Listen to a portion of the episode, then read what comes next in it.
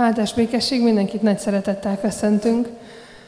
Ezt az esti alkalmat énekléssel szoktuk kezdeni, és ma is így lesz, és bár már megérkezett a vetítő kollega, de még szerencse, hogy az első ének, énekes könyv ének lesz, úgyhogy akinél van telefon vagy énekes könyv, az, az ki tudja keresni, és még vetítés nélkül is tudunk énekelni együtt.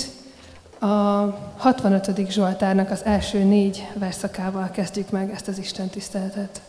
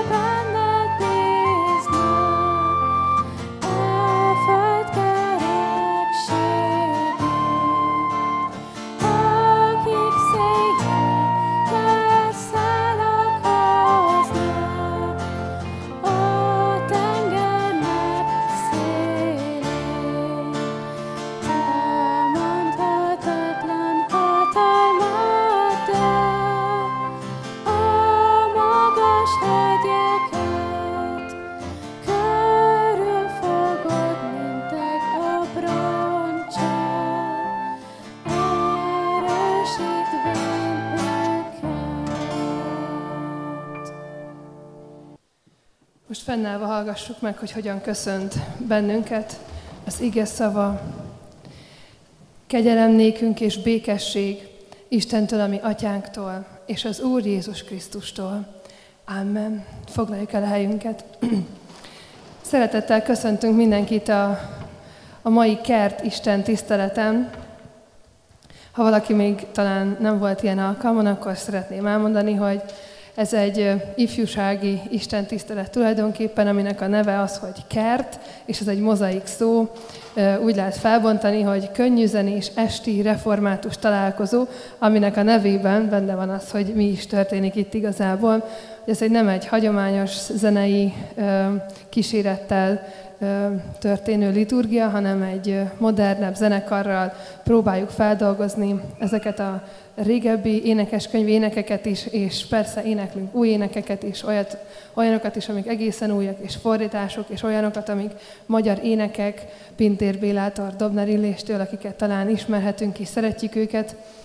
Úgyhogy ez egy ilyen alkalom, és nem csak, a, nem csak a zenében, és nem csak a dicsőítésben szeretnénk egy kicsit könnyedebbek lenni, hanem itt az ige hirdetésben is próbálunk olyan témákat is előhozni, és olyan nyelvezettel, olyan szemléltetéssel tartani ezeket, amik, amik talán könnyebben megtalálhatják az utat olyanokhoz is, akik, akik még nem ismerik Istent, vagy akik éppen meg vannak fáradva.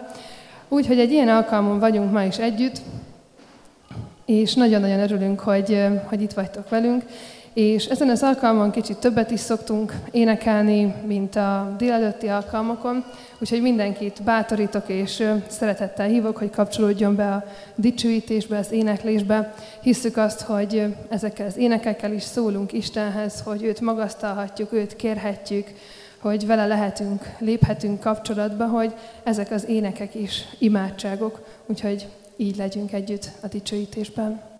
Tied a dicsőség és imádás, felemeljük kezeinket, így dicsérjük szent neved, Tied a dicsőség és imádás,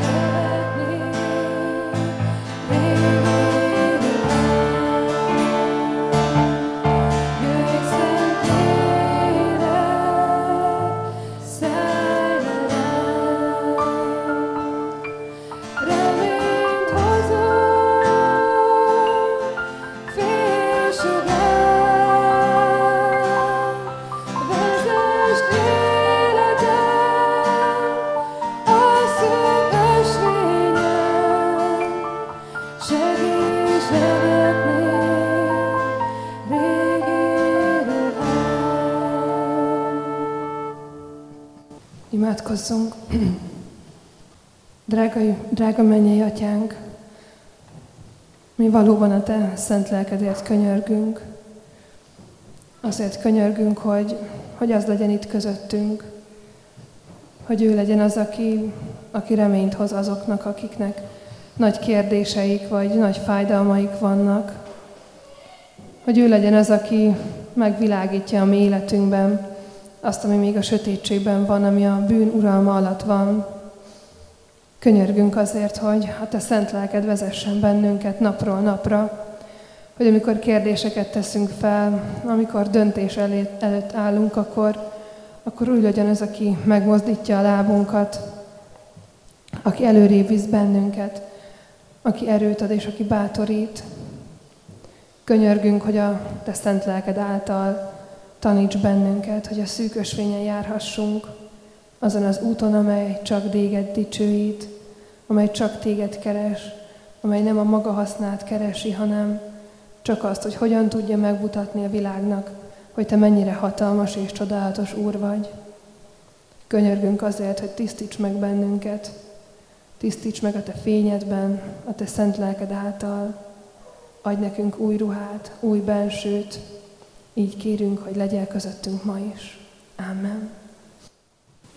A múlt hétenről talán, aki itt volt, emlékezhet rá, hogy a római levelet folytatjuk, illetve kezdjük újra, ugyanis körülbelül egy évvel ezelőtt, tavaly szeptemberben még Weiner Zolival döntöttünk úgy, hogy a, hogy a római levelet szeretnénk végig tanulmányozni abban az évben, abban az évadban, ezeken az esti Isten tiszteleteken.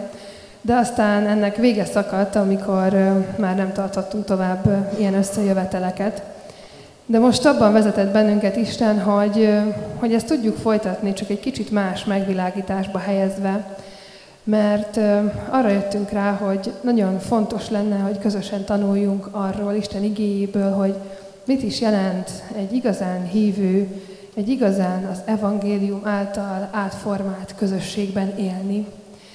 És ez vezet bennünket, ez a mondat, és nagyon sokat elmélkedtünk, gondolkodtunk és beszélgettünk róla, hogy, hogy hogyan is tegyük ezt, aztán akár hova néztünk, akár merre mentünk, mindig a római levél jött elénk, és ahogy jobban megvizsgáltuk, arra jöttünk rá, hogy, hogy ez bizony pontosan erről szól, és hogy nem hiába van az, hogy ott egyszer akkor ennek vége szakadt, és, és nagy lehetőség az, hogy most folytathatjuk itt élőben, egymás szemébe nézve, beszélhetünk arról, hogy mit is jelent az evangélium által átformált közösség.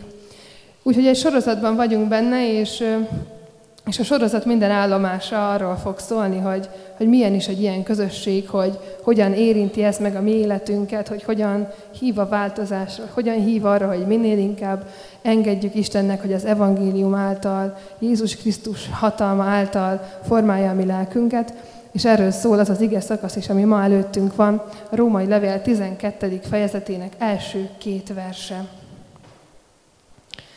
Kérlek azért titeket, testvéreim, az Isten irgalmasságára, hogy okos Isten tiszteletként szánjátok oda magatokat élő, szent és Istennek tetsző áldozatul, és ne igazodjatok e világhoz, hanem változzatok meg értelmetek megújulásával, hogy megítélhessétek, mi az Isten akarata, mi az, ami jó, ami neki tetsző és tökéletes. Amen. Lesz-e kutyából szalonna? Ez a kérdés jutott eszembe, amikor azon gondolkodtam, hogy a gyülekezetünkre igaz-e az, hogy ez a közösség egy élő áldozat. És hát van egy ilyen mondásunk, biztos mindenki ismeri, hogy a kutyából nem lesz szalonna, aztán ezt fokozhatjuk még, hogy fából nem lesz vaskarika, meg senki sem tud kibújni a saját bőréből. És hát mindannyian tudjuk, hogy, hogy mit is jelentenek ezek a mondások, és nem hiába hoztam ezt ide, mert, mert sokatokkal, ahogy beszélgettünk, gondolkodtunk a gyülekezetről, azt tapasztaltam, hogy, hogy ezek a mondatok előjönnek, előkerülnek, és, és valahogy felzaklatnak bennünket, amikor azon gondolkodunk, hogy milyen is a közösségünk, akár az egész gyülekezet, akár az ifi közössége, Úgyhogy azt gondoltam, hogy érdemes ezzel a kérdéssel kezdeni, aztán meglátjuk, hogy mi lesz a válasz. Mert mikor is szoktuk ezt mondani? Igazából akkor, amikor úgy látjuk, hogy valami már nem fog megváltozni. Valami már olyan, amilyen, és az úgy is marad. Épp, vagy éppen akkor, hogyha, hogyha csalódunk valamiben vagy valakiben, pedig mi próbáltunk új esélyt adni, azt hittük, hogy megváltozhat. Aztán arra is szoktuk ezt mondani, amikor valaki nem hagyja el a, a rossz tulajdonságait, a rossz szokásait, vagy említjük ezt még akkor, amikor valaki egy olyan családi mintával rendelkezik, amiről azt gondoljuk, hogy, hogy ez nem a megfelelő viselkedés, és hogy hát ebből a, ő belőle se lesz már talán jobb ember. Aztán nem tudom, hogy vagyunk-e úgy az életünkben, hogy, hogy mi is gondoltuk már ezt, éltük-e már át, vagy, vagy gondoltuk-e már ezt olyan helyzetben, amikor ilyen nagyon élesen belénk hasított. Persze, amikor megérint bennünket esetleg egy ilyen csalódás, akkor lehet, hogy nem az ilyen szólásmondásokon gondolkodunk, de valahol ennek a, az eszenciája biztosan találkozott már a lelkünkkel. Talán akkor, amikor újabb és újabb esélyeket adunk, talán már sokat szor valakinek az együttműködésre, a kooperációra, de úgy, hogy már átvágott bennünket, és mi mégis megpróbálunk új esélyt adni, gondolván, hogy, hogy hát azért Jézus is mennyiszer adott már új esélyt nekünk, és megérdemli ez a másik, és reménykedünk, hogy most már meg fog változni a helyzet, és minden jó lesz, aztán mégis csalódnunk kell. Előfordult talán már ez velünk, de akár a kapcsolatainkra is gondolhatunk, tipikusan párkapcsolatban szokott előjönni ez a kérdés, hogy úgy vagyunk vele, hogy már annyiszor elmondtuk, hogy, hogy milyen jó lenne máshogyan, hogy, hogy tegyen már máshogyan a párunk, vagy éppen mondták már el nekünk, hogy tegyünk már máshogyan, de akár egy barátságban is előfordulhat ez. És adunk még egy esélyt, és még egyet, és még egy utolsó utánit is, de mégis csalódnunk kell, és nagy fájdalommal de ott vagyunk egy ilyen helyzetben, hogy azt látjuk, hogy a kutyával nem lesz szalonna. Aztán, ha őszinték akarunk lenni magunkhoz, mert pedig érdemes, akkor magunkkal is sokszor vagyunk így.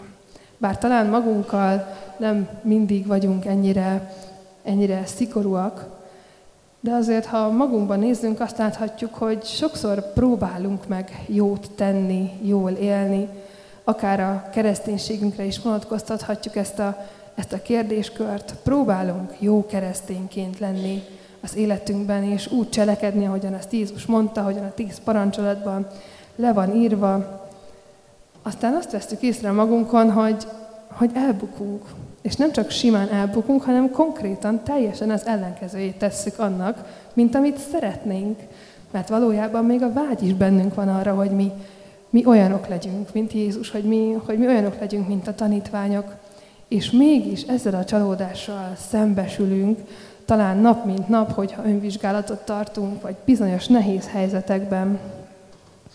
És valóban nagyon-nagyon, nagyon-nagyon érvényes ez a gondolat, azt hiszem, a mindennapi életünkre is, és talán a keresztény hozzáállásunkra is. Egyrésztről csalódottak és lemondóak tudunk lenni a közösségeinkkel, a kapcsolatainkkal, vagy a környezetünkkel kapcsolatban.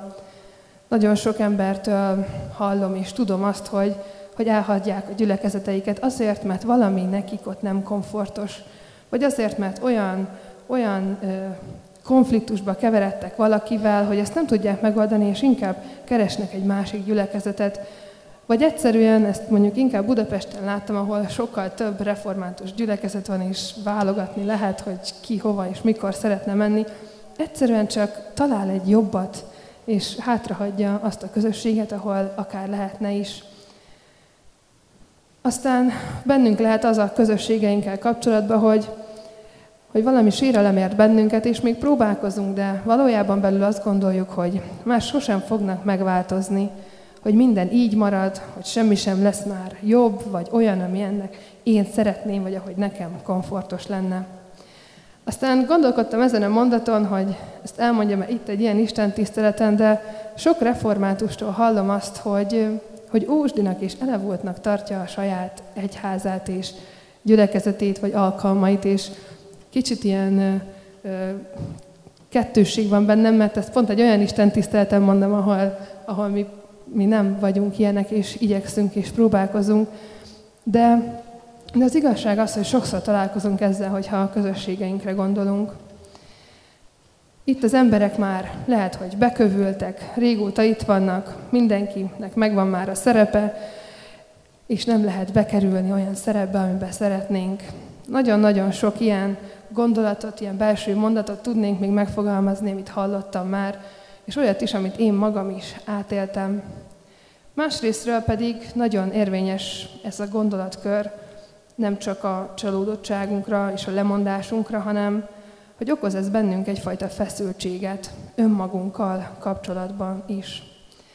Mert azért mi keresztényként hiszünk abban, hogy, hogy ezzel a szólásmondással éljek, hiszünk abban, hogy a kutyából lehet szalonna. Még ha valójában nem is történik meg, és nem eszünk kutya szalonnát. De az elvet, az elvet, azt azt gondoljuk, hogy, hogy működik, hogy lehetséges, hogy a lehetetlen igenis lehetséges, akkor is, amikor a mi emberi korlátaink ezt behatárolják. Gondoljunk csak Pálra, aki Saulból lett Pál, és akár lehetne egy ilyen bibliai mondás is, hogy hát Saulból sosem lesz Pál, és akkor a Biblia alapján pedig azt látjuk, hogy de igen, ez lehetséges, és emberi életek teljes mértékben meg tudnak változni, át tudnak fordulni, 360-180 fokos fordulatot tudnak venni, teljesen ki tud ö, fordulni önmagából valaki akkor, hogyha találkozik az Istennel, és ez az Isten megváltoztatja az ő életét, ha letöri a láncait, ami a lelkét megkötözik, hogyha átformálja a gondolkodását, hogyha egy olyan emberré teszi, aki, aki oda tudja szállni magát, megtanítja őt szeretni. De mégis ott van bennünk az a feszültség, hogy hiszünk ebben, teljes szívünkből szeretnénk hinni ebben, de mégis azt tapasztaljuk, hogy se rajtunk nem történik ez meg, vagy ritkán, vagy kevesebbszer, mint szeretnénk, se pedig valahogy a környezetünkön nem. És ez az egész kérdéskör és az egésznek ez a feszültsége, ez igaz mindannyiunk egyéni életére is, és nagyon igaz a közösségeinkre is, arra is, hogy hogyan tekintünk másokra. Pálapostól nem hiába mondja ezt a római gyülekezetnek is, mert ez a feszültség sem egy teljesen új keletű probléma, azt hiszem az emberrel együtt jelent meg. Kérlek azért titeket, testvéreim, hogy okos Isten tiszteletként szálljátok oda magatokat élő, szent és Istennek tetsző áldozatul. A közösség egy élő áldozat, egy élő, szent és Istennek tetsző áldozat. És ez a vers, ez a bibliai vers ebből a levélből, ez egy ilyen összekötő kapocs két nagyon fontos téma és feszültség között. Az egész levélnek is ez a középpontja, a római gyülekezethez írt levélnek, ez a mondat valahol az egész eszenciája. Mert eddig a pontig Pálapostól arról írt, hogy mit hiszünk, hogy mi, mi az, amiben, ami, ami hitünknek az alapjai, az evangéliumok, az élet, a bűn, arról, hogy Krisztus mit tett, hogy a lélek hogyan munkálkodik. Aztán jön ez a mondat, hogy szánjátok oda magatokat élő, szent és Istennek tetsző áldozatul, és innentől kezdve arról fog írni Pálapostól, hogy mit kell tennünk. Ugyanez a feszültség, ami, ami bennünk is megfogalmazódik talán, és sokszor átéljük, és talán most választ kaphatunk erre. Mert számunkra is ez a vers egy ilyen összekötő kapocs lehet ebben a feszült kérdéskörben, hogy vajon lesz-e a kutyából szalonna, és hogy ha igen, akkor hogyan? Mert feltesszük magunknak a kérdést, hogy miért ilyenek a mi keresztény közösségeink, amilyenek, hogy hogyan lehet, hogy ilyen dolgok, és akkor most sok mindent behelyettesíthetnénk, egy keresztény hívő közösségben megtörténhetnek. Fog itt valaha valami megváltozni? Fogunk előre jutni? Leszünk valóban egy olyan, egy olyan közösség, akik tényleg szeretetben tudnak együtt lenni? Miért nem vagyok én képes úgy jelen lenni ebben a közösségben, ahogy szeretnék? Megváltozhat-e valaki, akiről megvan a véleményem, és aki miatt esetleg nem szívesen veszek részt egy-egy alkalmon? Megváltozhatunk-e mi magunk, hogy be tudjunk illeszkedni, hogy oda tudjunk állni abba az építménybe, ami az Istennek a földi egyháza. A közösség egy élő áldozat, minden dinamikájával és minden feszültségével együtt. És mitől lesz egy közösség ilyen? Mitől lesz valóban élő és valóban áldozat? Ebben vezet bennünket Pálapostól, és az egyéni életünket is, és a közösségünket is ezáltal. Mert a múlt heti alkalmon megnéztük egy kis példa alapján, hogy, hogy mit is jelent az, hogy egy közösség épül, és hogy annak vannak tagjai, és hogy egy üres templomban nem beszélgethetnénk arról, hogy mit is jelent élő, áldozatnak lenni közösségként, mert a közösséget az emberek, a gyülekezeti tagok, ti alkotjátok, és minden attól függ, hogy mi magunk hogyan vagyunk jelen ebben a közösségben, és hogyan próbálunk illeszkedni, összeilleszkedni, vagy éppen hogyan húzunk szét valami miatt. És ez az ige szakasz abban vezet bennünket, hogy rátekintsünk arra, hogy milyen is egy élő áldozat, hogy milyen az az áldozat, amit Pálapostól itt a rómaiaknak is leírt, és amire ma minket is hív, hogy mi is szálljuk oda magunkat áldozatul. És nagyon sokszor feszül bennünk ez a kérdéskör, hogy mit hiszünk és mit tegyünk, és feszül bennünk ez azért is, mert nagyon sok seb és kérdés van a lelkünkben, és sokszor vagyunk úgy ebben a kérdéskörben, hogy ez az élő áldozatságunk átvált egyfajta áldozat szerepbe. És ezt a két dolgot szeretném most még röviden összehasonlítani, ami egyfajta önvizsgálatra hív bennünket az ige alapján, hogy mit is jelent az, hogy valaki a közösségben élő áldozatként odaszállja magát, és hogy mit is jelent az, hogy áldozat szerepben van jelen, és hogy az hogyan, melyik, egy, melyik hogyan építi a közösséget. Az áldozat szó maga talán távol áll már tőlünk, hiszen ez egy ókori bibliai fogalom, és a bűn, bűnt eltörlő áldozatoknak két fő fajtája volt. Az egyik az az, amikor vért spricceltek gyakorlatilag az oltára, a másik pedig az, amit nem hiába Pál ezt a képet hozza ide elénk, ami egy olyan áldozat volt, amikor egy teljesen tökéletes, elsőszülött állatot, ami valószínűleg az ő gazdájának a legértékesebb darabja volt egyébként, azt vittek oda az oltárra, és azt úgy elégették, hogy teljesen elégett, hogy semmi nem maradt belőle, csak hamu. És ez az áldozat tudta megváltani az embert a bűneiből abban a korban. Ha csak erre a képre gondolunk, akkor, akkor már bennünk lehet az, hogy, hogy mit is jelent ez az, ez az áldozatiság, hogy, hogy mi hogyan lehetünk áldozatai.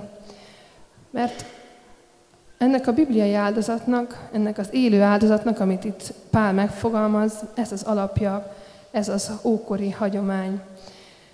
De amikor az áldozat szerepünkben vagyunk, és nem áldozatok vagyunk, akkor a mi áldozatunknak az alapja az önmagunk vagyunk. És a bűn eltörlése helyett gyakorlatilag újakat gyártunk azzal, ahogyan próbálunk tevékenykedni a gyülekezetbe. Kicsit viccesen így fogalmaztam meg, hogy a bibliai valós áldozat az teljesen elég, az áldozat szerepben lévő ember pedig teljesen leég. Mert hogy aki így van jelen egy közösségben, az nem csak, hogy nem építi, nem tudja építeni a közösséget, hanem, hanem nagyon látványosan széthúzást tud generálni annak mentén és annak mértékében, hogy hogyan viszonyul az emberekhez. Van, hogy direkt kihúz a sorból, van, hogy éppen valakivel különösen összezár, mindig a saját érdekeit veszi figyelembe, és és nagyon átlátszó tud lenni az ilyen magatartás, még akkor is, ha, ha próbálkozik az ember. És nagy kérdés ennek a, a mai ige szakasznak, hogy, hogy vajon mi hogyan vagyunk jelen a közösségünkben. Hogy elégünk, mint élő áldozat, aki mindent odaad azért, hogy, hogy az Isten dicsőségére ott lehessen a gyülekezetben, hogy ott lehessen az Isten tiszteleten, az ifi közösségében, vagy más közösségekben, vagy pedig ahol megjelenünk, ott inkább leégünk, vagy éppen leégetünk, vagy magát Jézus leégetjük mások előtt, és, És úgy néznek ránk, hogy hát hogy gondolja ez az ember, hogy ő áldozatként szeretne tetszelegni. Az a kérdés, hogy teljesen oda tudjuk-e magunkat szánni, vagy máshova húz egy kicsit a szívünk, hogy teljesen ide tudjuk-e magunkat szánni, hogy teljesen oda tudjuk-e szánni magunkat Istennek, vagy még a szívünkben valami más az, ami, az, ami a helyet foglalja. És ahogy említettem, a valós, élő áldozat az tökéletes, a legértékesebb a nyájból. Egy akkori embernek ez tényleg a vagyonának egy nagyon-nagyon-nagyon fontos része volt, mintha, mintha a legjavát adta volna, vagy egy éves fizetését odatta volna az egyháznak, vagy a gyülekezetnek, vagy Istennek egyszerűen azért, hogy, hogy, hogy ő kapcsolatba lehessen vele. Ez az áldozat, ez a legjava volt annak, amivel az az ember rendelkezett. És nem csak a maradék. Mert könnyen mondjuk ki azt, és tudjuk nagyon jól, hogy az Istennek hála áldozatunkat, a szolgálatainkat, az időnket úgy próbáljuk beosztani, hogy, hogy nem, nem csak a maradékból próbálunk odaszállni egy kicsit, hanem, hanem tényleg oda tenni magunkat. Aztán amikor jön a valóság, akkor, akkor mégis nagyon sok kifogást tudunk gyártani magunkban, hogy most nem érek rájönni az Isten tiszteletre, ó, ma reggel nem tudtam elég hamar felkelni, vagy kicsit tovább gondolkodtam azzal, hogy mit vegyek fel, hogy inkább nem olvasok Bibliát, vagy hogy gyorsan átfutok valamit, vagy könnyen tudjuk azt is mondani, hogy tanulnom kell, vagy éppen más programom van péntek este, amikor az ifi lenne.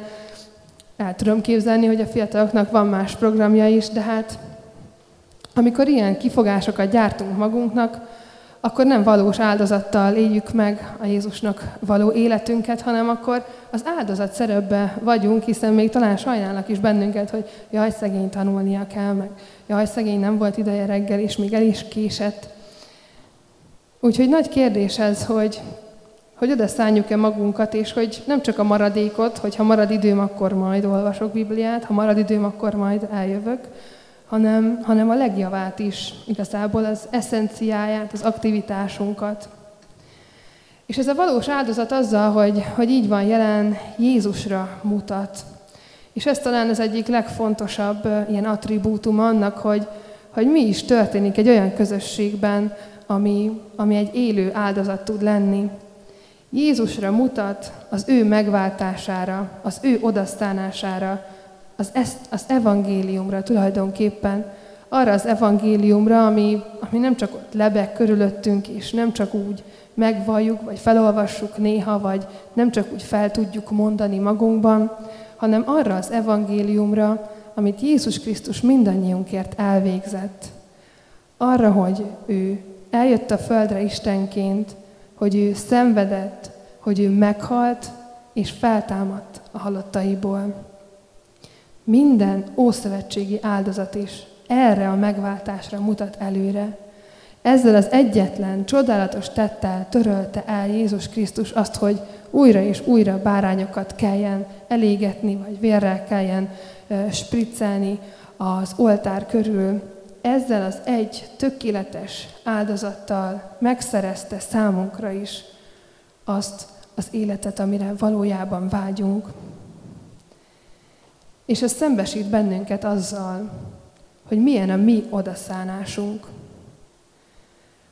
Amikor nekünk már nem kell hetente vagy naponta ószövetségi áldozati formákban bocsánatot kérnünk Istentől, amikor elég, elég annyi, ami nagyon sokat jelent is, és nem csak úgy mondom, hogy elég, hogy milyen kevés, amikor csak elég annyi, hogy minden nap odaölünk Jézus lábához, amikor elég annyi, hogy megvalljuk a bűneinket, és hagyjuk, hogy a Szentlélek munkálkodjon bennünk.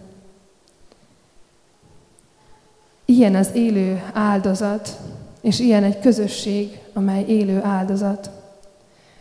Mert aki áldozat szerepben van egy gyülekezetben, egy közösségben, az nem a saját odaszánásából él, hanem másokéból, az inkább elvesz a közösségből, és nem oda teszi önmagát, vagy olyan dolgokat próbál betenni egy ilyen közösségbe, ami nem is ő igazából, állarcot vesz fel, megjátsza magát.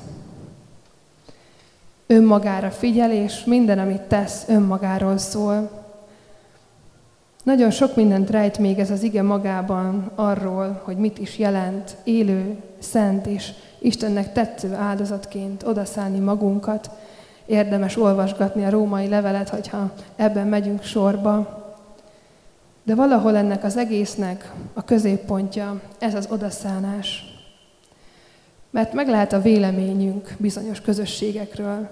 Gondolhatjuk azt, hogy itt soha semmi nem fog változni, Gondolhatjuk azt, hogy kutyából nem lesz szalonna, meg fából vaskarika, de közben gondoljuk azt is, hogy de igen, az Isten képes erre. Az Isten még erre is képes.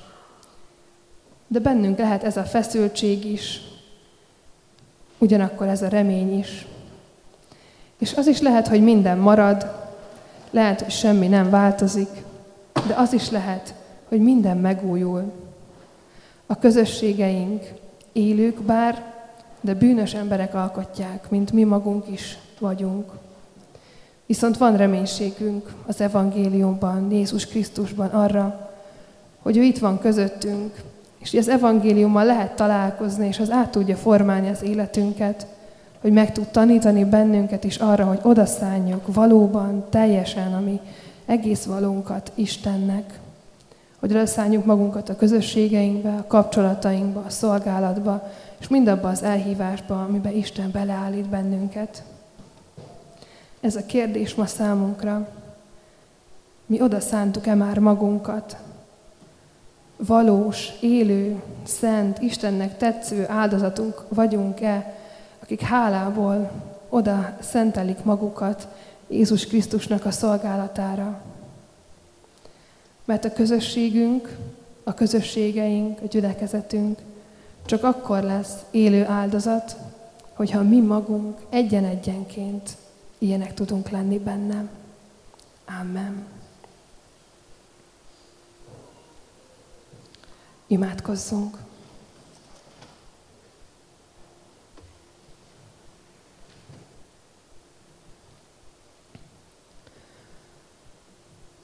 Drága mennyei atyánk, annyira hálásak vagyunk neked azért a tökéletes áldozatért, amit te Jézus Krisztusban elvégeztél, és azért, hogy mindezt értünk tetted meg.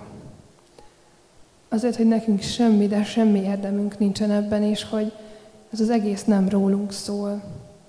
Hogy mindaz, ami egy gyülekezetben történik, ami, amiért ezek a közösségek létrejöttek, az nem az, hogy kik vagyunk mi, hogy mire vagyunk képesek, hogy mit szeretnénk tenni, vagy éppen milyen szerepben szeretnénk lenni egy-egy ilyen közösségben, hanem egyedül csak arról szól, hogy a te hatalmas neved dicsőítessék, hogy a te hatalmas nevednek teret szerezzünk a világban, teret szerezzünk a mi saját életünkben. És ezért könyörgünk, taníts bennünket odaszállni magunkat, teljesen oda szentelni hálából az életünket, csak neked és senki másnak. Kérünk, hogy ezt munkád a mi lelkünkben. Amen. Mondjuk közösen az Úr Jézustól tanult imádságot. Mi atyánk, aki a mennyekben vagy, szenteltessék meg a te neved.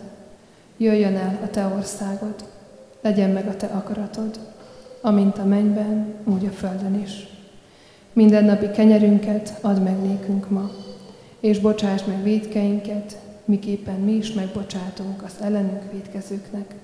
És ne vigy minket kísértésbe, de szabadíts meg a gonosztól, mert Téd az ország, a hatalom és a dicsőség mindörökké. Amen. Folytassuk az imádságot dicsőítéssel, énekléssel. A következő éneknek az a címe, hogy Odaadom neked mindenemet. Ha valaki nem ismeri, akkor érdemes csak hallgatni, akár magunkban mondani a szöveget. Lehet ez egyen-egyenként a személyes imádságunk, válaszunk erre az ige hirdetésre, erre az igére. Jó, hogyha ki tudjuk mondani ezt teljes hittel és önvizsgálattal, hogy odaadom neked mindenemet.